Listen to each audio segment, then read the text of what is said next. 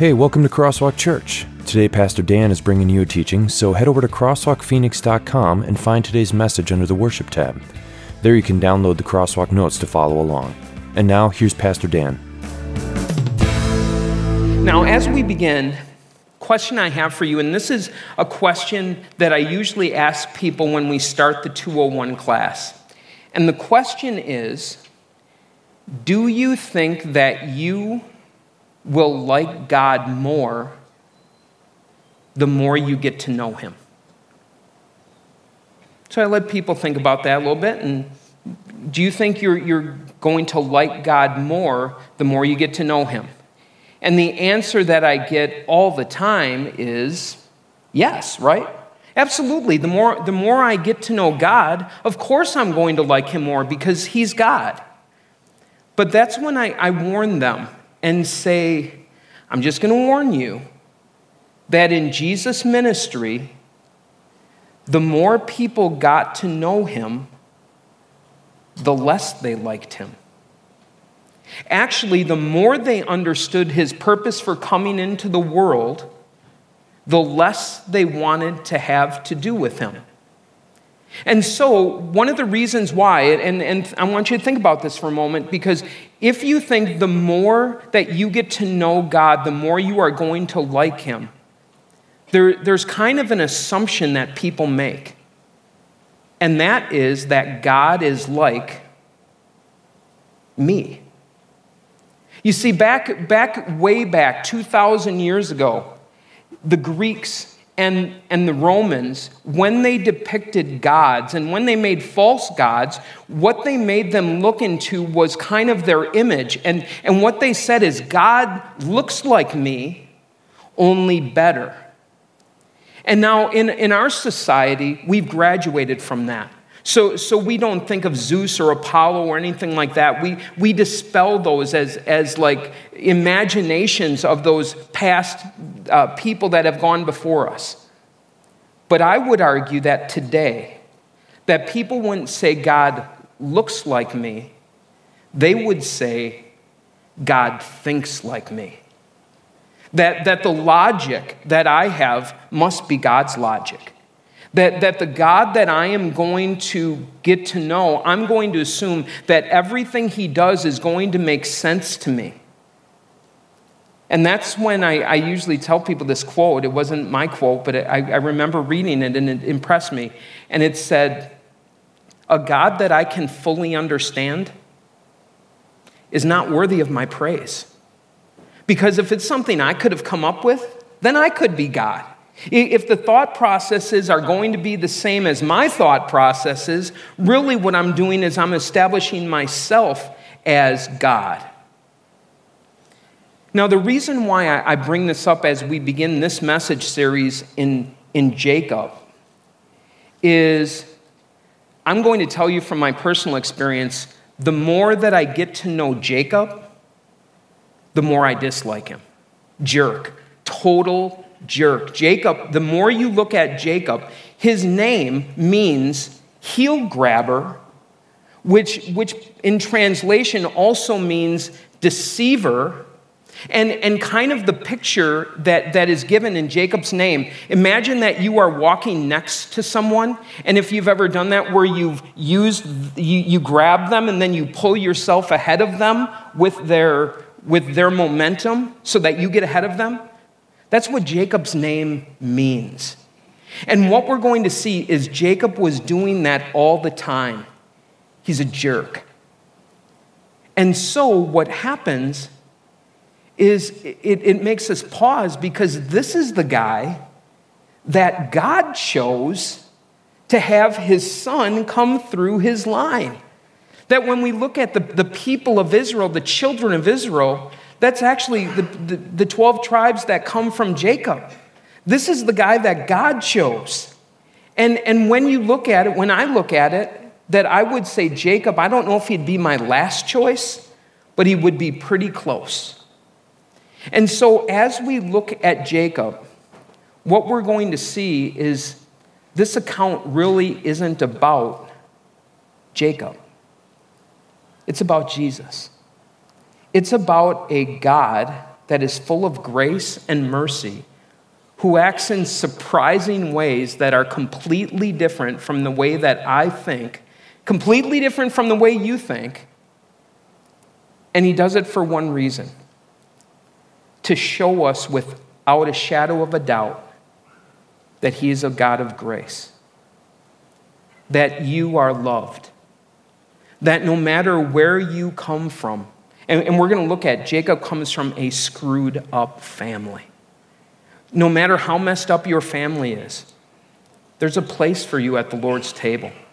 There's, a, there's grace and mercy and favor and friendship and redemption for you as well. So, today, as we go through this, there's going to be an upper story of God and His grace and a lower story of Jacob being a jerk. And, and as we look at this, I'm, I'm going to ask you to try to harmonize these two. First of all, to find out more about God. And finally, to see more about God's great love for you. So we, we start. And we start, we go back to Genesis chapter 25, beginning with the 19th verse. It says, This is the account of the family line of Abraham, son of Isaac. So this is starting, the big three in the Old Testament were Abraham, Isaac, and Jacob. So it was grandpa, father, and son. That's who we're looking at. And, and specifically, as we look at Abraham, Isaac, he had two sons, Esau and, and Jacob, and we're looking at the account of Jacob, one of those sons. Abraham uh, became the father of Isaac. And Isaac was 40 years old when he married Rebekah, daughter of Bethuel, the Aramean from Paddan Aram, and sister of Laban the Aramean. And so we look at this, and it's simply a genealogy, but it's so much more than that. Because as we look at Jacob, we're going to see that this is quite an impressive line.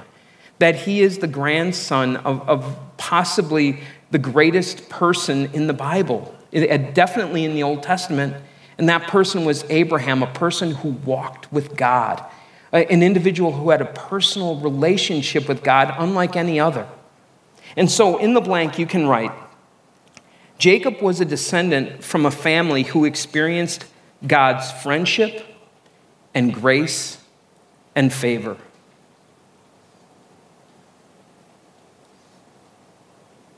That's the family line he's coming from, so it's very impressive. And, and I use the word friendship, first of all, because the Bible says that Abraham believed God and it was credited to him as righteousness, and he was called God's friend. And, and from that, we even get song, What a friend. What a friend we have in Jesus. What a friend we have in our God because of the relationship we have with Him through faith, that we believe God, through this, this relationship of, of having faith and trust in Him, which is inspired by, by His resume and by His track record, that we have this relationship with God. And so when He sees us, He doesn't see our, our past wrongs, but rather He sees the blood of Jesus. He sees us as righteous and perfect in His eyes. That's where Jacob came from. And so he becomes a logical choice uh, that, the, that the Savior would come through this line. But then we go on from there. Isaac prayed to the Lord on behalf of his wife because she was childless. So now you have this situation where he's told the Savior's going to come from your line. Okay, that's great. But now I'm in a situation where my wife is not having a baby. So how can this happen? So, so he's concerned and he's praying for her. The Lord answered his prayer, and his wife Rebekah became pregnant. The babies jostled each other within her, so she's pregnant with twins. And she said, Why is this happening to me? So she went to inquire of the Lord. Ladies, if you have had uh, a baby before, maybe you've gone through this where you're like, What is going on with this baby? Um, that maybe you're telling her, you know, maybe you shouldn't drink so much caffeine. Uh, maybe that would be a little bit better and the baby would calm down a little bit. But now you have twins in there. And, and, and as she, that she, this is going on, that, that it's making her say, What is going on? And so she went and inquired of the Lord. And the Lord said to her, Two nations are in your womb, and two peoples from within you will be separated. One people will be stronger than the other, and the older will serve the younger. Wow. As she heard these words, these words would be hard for a mom to hear, wouldn't they? That, that you have two children in, in, inside of you who aren't necessarily going to get along. Uh, maybe you've experienced this in your family. Maybe you have some sibling rivalry where there's brothers or sisters who, who just, every time they get together, it is just, just bumping heads and, and these wills, and, and each one kind of wanting to be the boss of the family. This is what's going on. And so in the blank, you can write Jacob was a descendant from a human family. His story will reveal his and their, the whole family's, need for a Savior.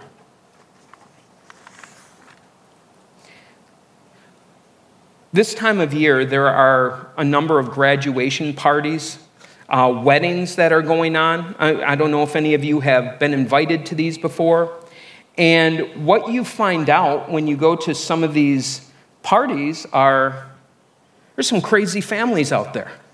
And, and they're like, and, and those crazy families are ones that we are part of. And, and so we're going to see with Jacob, Jacob had the crazy uncle. We're going to talk about him later. That's Laban, that it, you never knew what he was going to do. And, and so as we look at this, there's also family strife, and it started from a very young age. And so, if I want you to think about your family, I, I remember as a child being told about my uncle and my aunt who hadn't spoken in 27 years.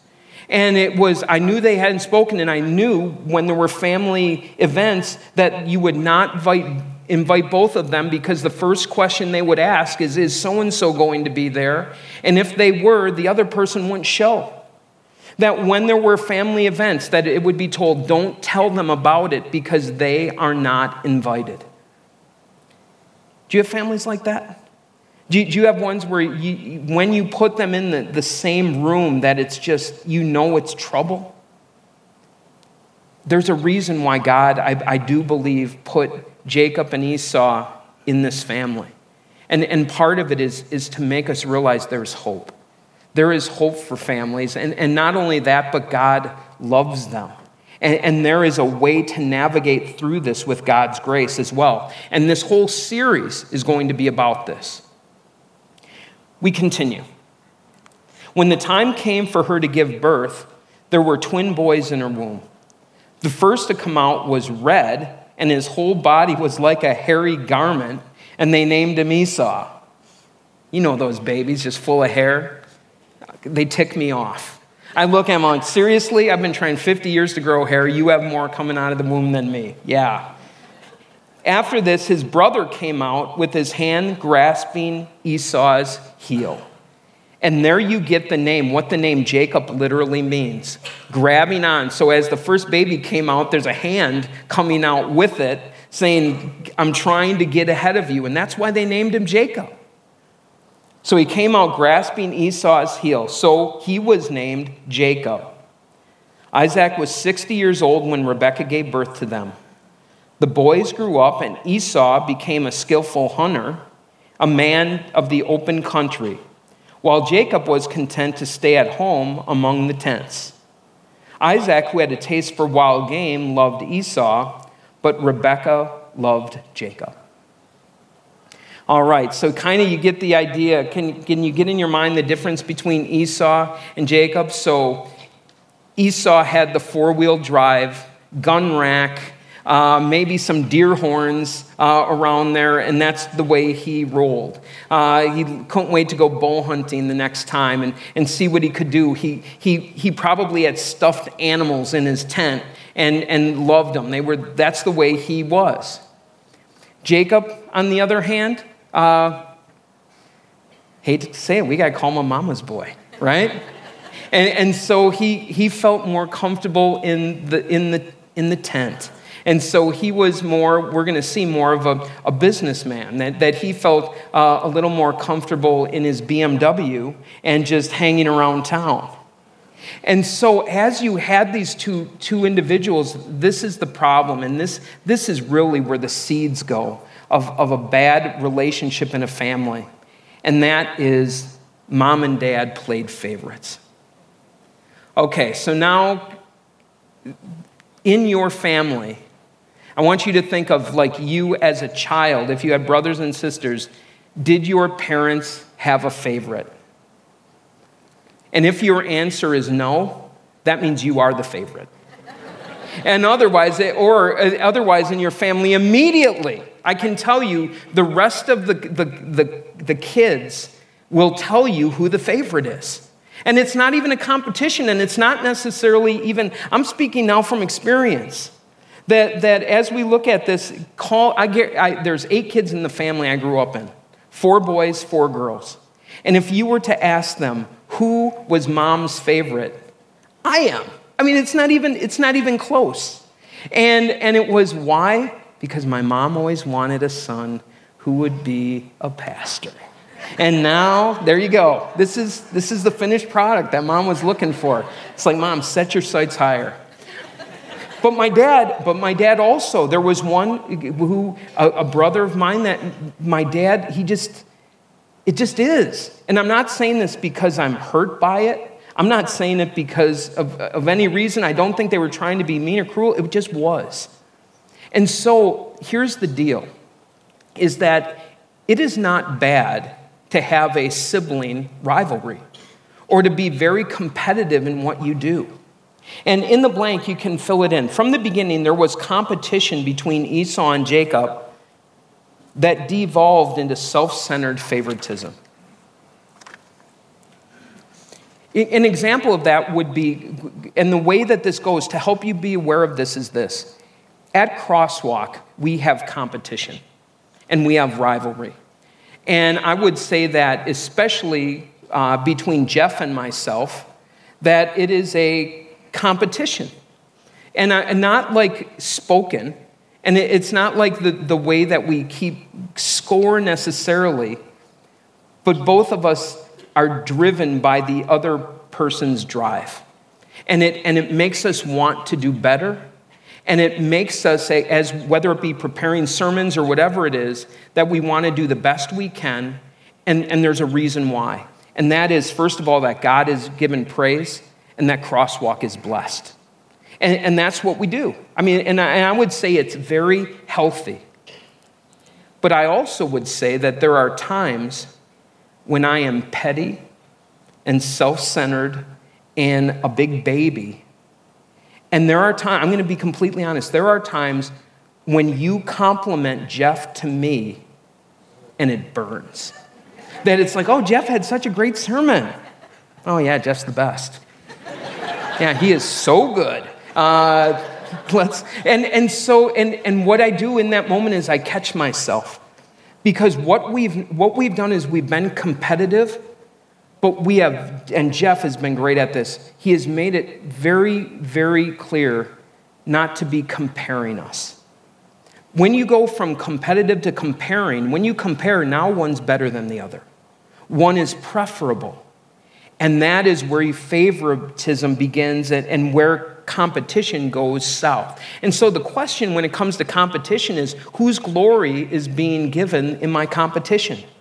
Is it self glory if that is the case, you will devolve into the same situation in your family that happened with Jacob and Esau.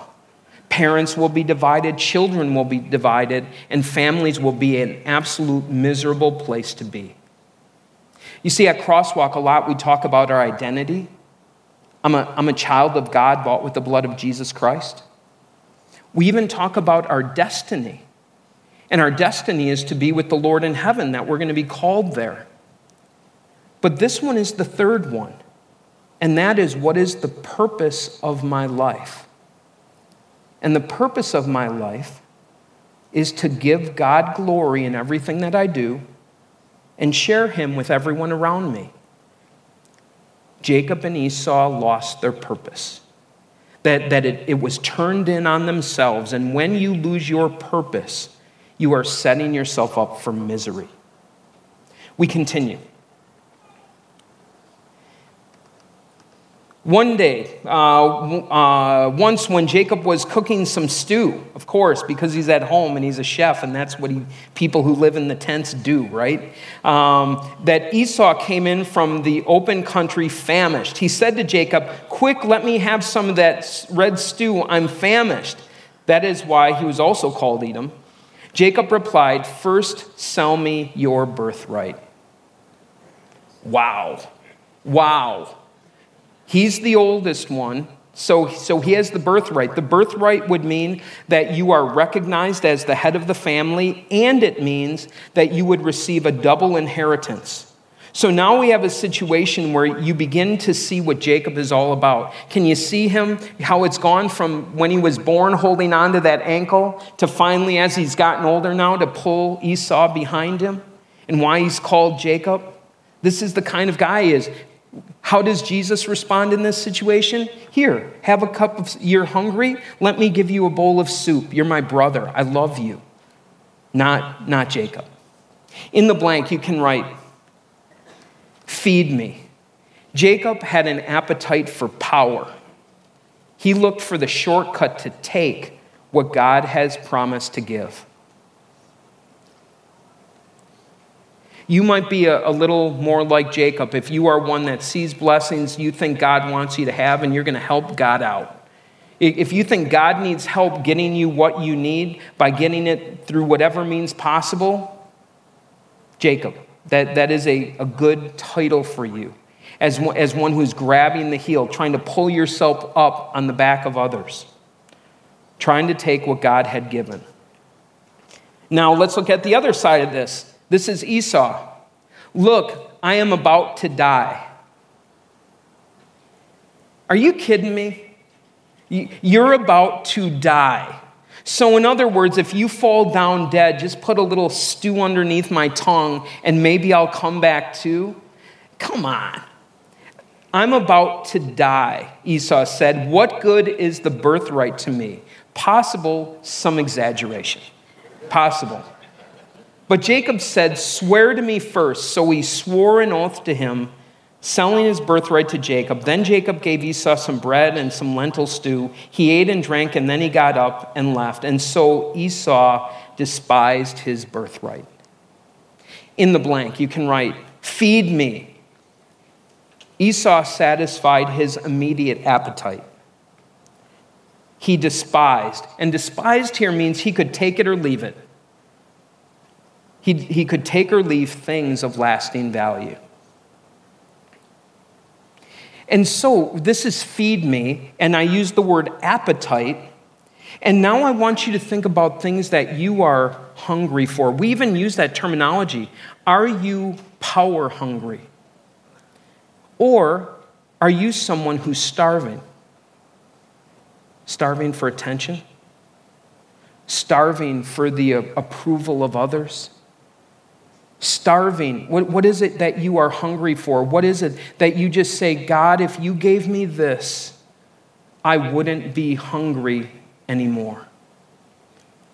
The problem with these, these appetites that both Jacob and Esau had is that the more they fed the appetite, as it is with, with food, the hungrier they got the more and more they gorged themselves on the power, that you would ask the question, Jacob, when is enough power going to be enough for you? When, when are you going to finally be happy and say, This is enough? With Esau, it, it wasn't necessarily about just the stew, but it was about this pleasure, about this, this desire for what I wanted in the moment, to, be, to gratify these cravings that I have. Cravings for whatever it is. In the moment, this is what I want, so I go and I take it and I get it. Thought about this as I thought about, yeah, the need for approval, acceptance, pleasure, the, the finer things. What is it that you say, if I just had this, I would be happy? And tell you it doesn't exist. And, and, and so as we look in this, this is where it ends. And, and, it, and it ends in this moment, and this is like the end of the first act. And it really sets us up for the rest of the life of Jacob and so many things that are going to happen because of this single event. Now, as we look at this, the, the other reason why I like the word despise is because in an explanation of uh, the third commandment, where it says, Remember the Sabbath day by keeping it holy, what does this mean? That, that we are encouraged not to despise preaching and God's word.